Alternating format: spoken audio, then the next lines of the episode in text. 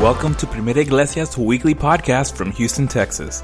We hope you enjoy our English pastor John Ryan Cantu's Sunday morning message. And, uh, this morning, uh, well, today, uh, I have a, a message. And uh, as I was beginning to to read the scripture, when Pastor Ryan told me if I could preach, um, I, I went back to to the Gospel of, of Mark, and I started reading this story that I want to share with you today. And it's one of those uh, one of those my favorite stories about uh, the life of Peter. Uh, some of the events that happened to Peter as he was following Christ, and uh, some of the events that took place in his life, in his ministry, and how God, how Jesus uh, was working in the life of Peter, and, and all the plans that that God had for Peter and I think that the word that has that God has for us today, um, I think through this story, there's something for each and every one today. So I'm hoping that uh, everybody will be blessed, will receive the word of God this morning. So I'm going to invite you to uh, open your Bibles in the Gospel of Mark, chapter 16, and we're going to begin to read on verse number one. Mark 16, we're going to start on verse number one. You can say amen when you find it. Mark 16, we're going to start on verse number 1. This is what the Word of God says. When the Sabbath was over, Mary Magdalene and Mary, the mother of James and Salome, bought sp- spices so that they might come and anoint him. Very early in the morning, uh, on the first day of the week, they came to the tomb when the sun had risen. They were saying to one another, Who will roll away this stone for us from the entrance of the tomb? Looking up, they saw the stone had been rolled away, although it was extremely large. Entering the, the tomb, they saw a young man sitting at the right, wearing a white robe, and they were amazed. And he said to them, Do not be amazed, you are looking for Jesus the Nazarene who has been crucified, he has risen, he is not here. Behold, here is the place where they laid him. But go, tell his disciples and Peter, he is going ahead of you to Galilee. There you will see him, just as he, as he told you. They went out on, on, and fled from the tomb, for trembling and astonishment had gripped them, and they said nothing to anyone, for they were afraid. And I want you to, I want to read this again on verse number seven. Look at what the angel says to, the, to this woman. But go tell his disciples and Peter. He makes a special mention of the name of Peter. Would you pray with me as we begin to um, study God's Word? Heavenly Father, we thank you once again. Thank you for allowing us to come to worship you today. We're glad to be here. We're expecting uh, to hear your voice.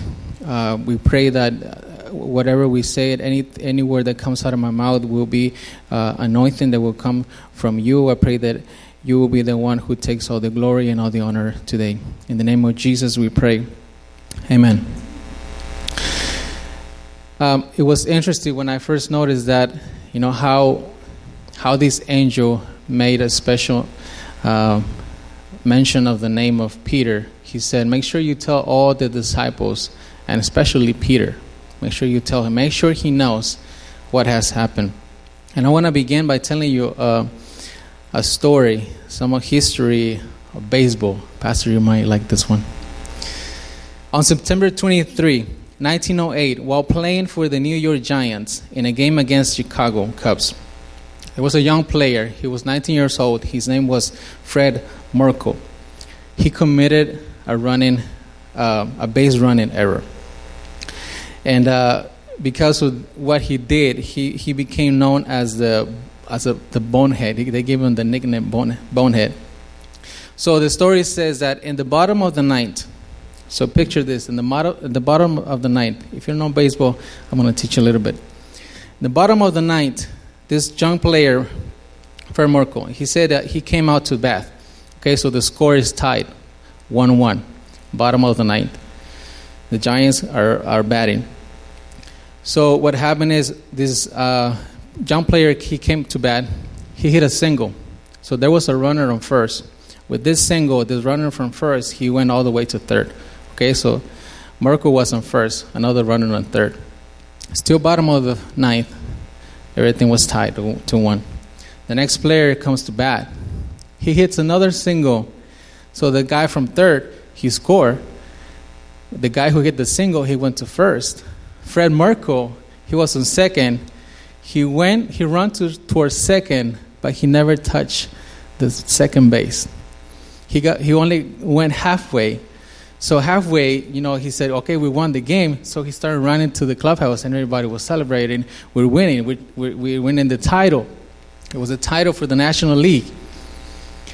But uh, what happened is that one of the players from the Cubs, he noticed that this player never touched second base. So he runs, he gets the ball somehow, he gets the attention from the, one of the umpires. He said he never touched the base. He goes, he steps on second base, so they call him out. So the game is still tied. They never won. And unfortunately, because all the celebration and uh, uh, they were unable to resume the game they had to cancel that game for that day. They came back uh, a few days later to uh, to break this tie to for a rematch, and guess who won that game? The Chicago Cubs. They lost. They had it so close, but because of one simple mistake, everything was lost. And uh, I was thinking uh, this story and I, I, was imagining, you know, how this young player must have felt. He was only 19 years old. You know, a simple mistake. He probably felt, you know, I don't know, disappointed. Um, I don't know how the crowd took it, the fans, you know, the teammates. But I can guarantee you that if he had um, some sort of reset button, he would have pushed that right away. And he would have done things differently. He would have done things right. So the title of this message that I I choose was reset, because uh, you you know just like this young player who committed this mistake, you know, he never. I don't think he ever imagined that that would have happened to him, but he committed this mistake, and I'm sure that he, if he would have this reset button, he would have hit it. He would have done it again, and he would have done it right. And uh, how many of us, you know, we would like to have that reset button that we can just press and say, you know, I, I didn't do this right. Let me do it again. And this time, I'm going to make it right. You know, how many of us would like to hit that reset button right now and go back and start the weekend again? Right? It's hard and it's difficult uh, when, when we have to face the consequences of our own mistakes. It would be nice if we can have that reset button to push it especially when we make mistakes in our lives. You know, many times we find ourselves saying, Why did I do that? Or why did I say that? Why didn't I do that? You know, I, I wish I could go back. I wish I could hit reset and do it again. I would do it right this time. And for Peter, it was a bitter and a dark situation that he would he would allow to put behind him. And I'm sure Peter would give anything if he could have that reset button to press and go back and do things right. And if you know the story, you will remember that uh, what had just happened, you know, not too long. And I'm sure uh, you know the story. The Apostle Peter, he, he did something that he, has prom- he had promised he will never do. On the book of Mark, chapter 14, verse 27, right after the Last Supper, Jesus said to them, You will all fall away because it is written, I will strike down the shepherd, and the sheep shall be scattered. But Peter said to him, Even though all may fall away, yet I will not. He went on to say, Even if I have to die, Jesus, even if I have to give my life, I will never, ever deny you. He sounded very, very convinced. But Jesus immediately told Peter, Truly I say to you, Peter, that this very night, before the rooster crows twice, you yourself will deny me, not one, not twice, but three times. And I think that the first mistake that Peter made was, uh, well, actually, the second mistake, because his first mistake, mistake was to speak too soon. He was one of those guys, right? He liked to speak pretty quick. But one of the mistakes that Peter made that I think uh, is that he was uh, he thought that this this is something that it would never happen to him. You know, he he thought, you know, I will never deny Jesus. You know, denying Jesus, why would I do that? Not a chance. You know, I know Jesus. He's my friend. I know who he is. I've been with him, you know, for over three years. Why would I ever deny Jesus? And uh, I think that the his mistakes was was that he really thought that, you know, that will never happen to me. Peter thought, why would I ever deny Jesus? And the truth is that nobody is exempt from, from sin. Nobody is exempt from mistakes. You can think of the most horrifying situation, the darkness, the darkness sins that you can think of, and we might say to ourselves, that would never happen to me. I would never do that. And you can think of all those horrible sins or, or the most dark, darkness situations, like you can say, committing adultery. I, I would never do that. That would never happen to me. Pornography, not a chance. I would never have a problem with, with anything like that. Homosexuality, not a chance. You know, and it, it's a it's a dangerous situation to be in. To think that we are invincible. To think that something like that could never happen to us. Just like Peter, he said, "I will never deny Jesus. That will never happen to me. I wouldn't ever do that." And I want to point out some of the things that happened as, as uh, these, these events took place. What happened to Peter? Why did Peter deny Jesus? What, what was happening? And uh, I don't want you to misunderstand me, church. I, am not saying that we cannot live victoriously above willful sin. In fact, the Word of God says that He is able to keep us from falling blameless in the presence of God. But what I am saying is that we should never forget that we need to be close to Jesus every single day of our lives. We can uh, we can't do it alone, and we shouldn't do it. Jesus said that He will be with us every single step of our of our lives. And I want to mention something else that happened before uh, Peter denied Jesus. The Word of God says that after they had arrested Jesus, they brought him to the house of the high priest. And I want you to pay attention uh, to this verse, uh, chapter 22 and verse 54. Listen to what it says. Having arrested him, they led him away and brought him to the house of the high priest. But Peter was following at a distance. Did you get that? Peter was following Jesus at a distance. He was a little bit far. He was not close to Jesus. He was still faithful. He was trying he was still trying to be loyal, but at a distance, far away from Jesus. Peter was trying to be Peter, Peter was trying to follow Jesus, but he was following at a distance. How many people are following Jesus or at least trying to follow Jesus Jesus at a distance, far from him? Not too close, but not too far, because we still want to benefit from the blessings of God, right? We want to follow Jesus, but we want to be not too close, but not too far away, because we want to be able to to come to Jesus when we need Him. But when we don't need Him, you know, I'm going to be over here. Jesus, you can stay over there. I'm over here. I'm good right here. I can follow you from all the way over here. And let me tell you something, church. That's not going to work. It didn't work out for Peter. He was trying to follow Jesus from a distance, and, it didn't work out very well for him. It went and actually went pretty bad for him. And uh, as Peter was trying to see what was happening to Jesus, the Word of God says that he was trying to be loyal, he was trying to follow him, but from a distance. And Peter thought that he could still follow him, but it didn't work out for him. And the story says that when Peter was sitting close to the fire in the middle of the courtyard, a servant girl recognized him about uh, he saw something in Peter and he said this man was with him too. And Peter that was the first time that Peter denied Jesus. And then Peter denied Jesus the second time. And then before Peter denied Jesus the third time, someone actually says to Peter, Surely you are one of them for even the way you talk gives you away.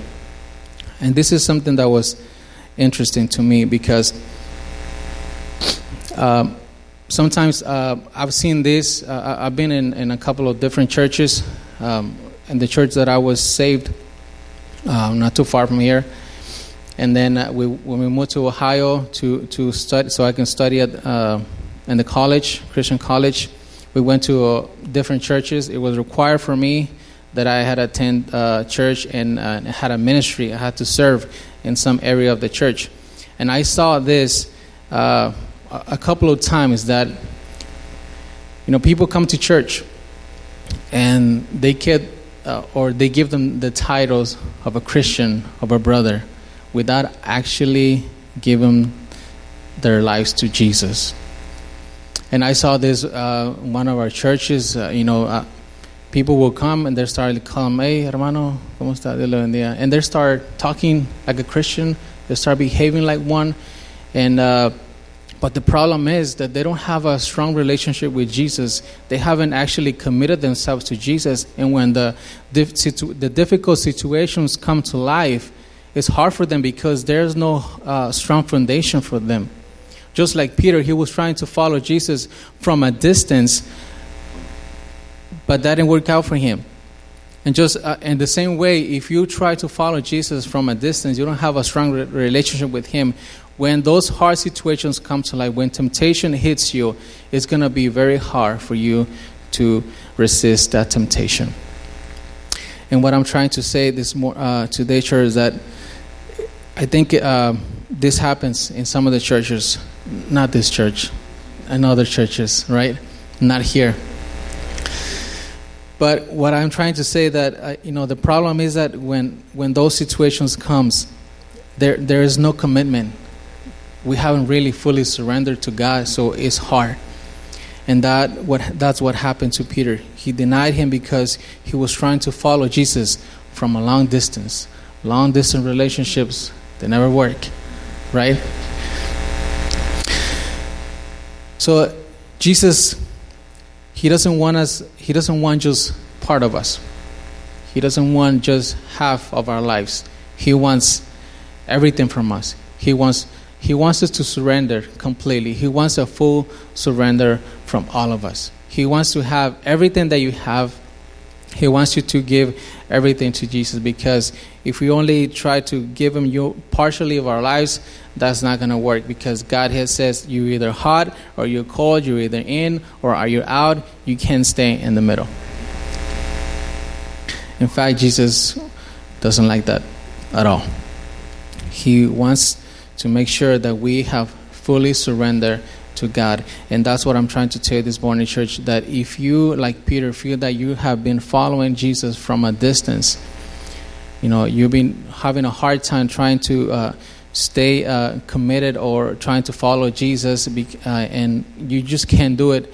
And I, I think because is that you haven't, you know, made that commitment, you haven't fully surrendered to God. You haven't given God the entirety of you.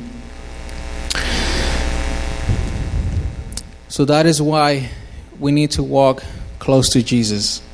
That's why the letter of John, he says that if we walk in all of the light that we have, he said that he is faithful and his blood will cleanse us. We need the cleansing of the blood of Jesus every single day. I'm not saying that we're never going to make mistakes, but the promise of God is that when we live in all of the light that God has given us, if we stay faithful to that, God and, and the blood of Jesus will continue to cleanse us every day. And because we don't want to go back to our same mistakes, we want to do better every single day. And the goal for all of us as Christians is to be like Jesus. Every single day, more like Jesus. And although Peter had denied Jesus, it wasn't the end for him. Jesus had more plans for Peter. He was not going to quit on Peter. In fact, God, uh, Jesus made him a promise. When, when Jesus told them, you know, this is, this is what's going to happen to me, but I'm going to defeat death. And on the third day, I'm going to I'm going to come and I'm going to meet you guys at the Sea of Galilee. Go to the Sea of Galilee, and, and I'm going to be there. And I think that, you know, Peter was going through a difficult situation. As you can imagine, Peter, you know, trying to over, overcome that, the, that thought on his head, you know, saying, Jesus, you, you deny Jesus. Why, why would you do that? The enemy was trying to defeat him. And I think one of the reasons that Peter, you know, he went back to fishing. He said that after the, this had happened, Peter went back to fishing, and some of his disciples decided, decided to follow him. And I think that the, the reason that he decided to go back to the same place where everything has started it, he wanted, he was looking for hope. He was hoping to see his Savior, his friend, again in that place. And I, and I want to tell you, church, this morning that Jesus will meet you again. And for Peter, it was a very special situation because he went back to the same place, to the same spot where Jesus had found in him in the first time. So, this is something that, you know, it's amazing to me how God uh, or how Jesus works in our lives. Jesus was not giving up on Peter. He, he will not give up on him because Jesus had greater plans for Peter.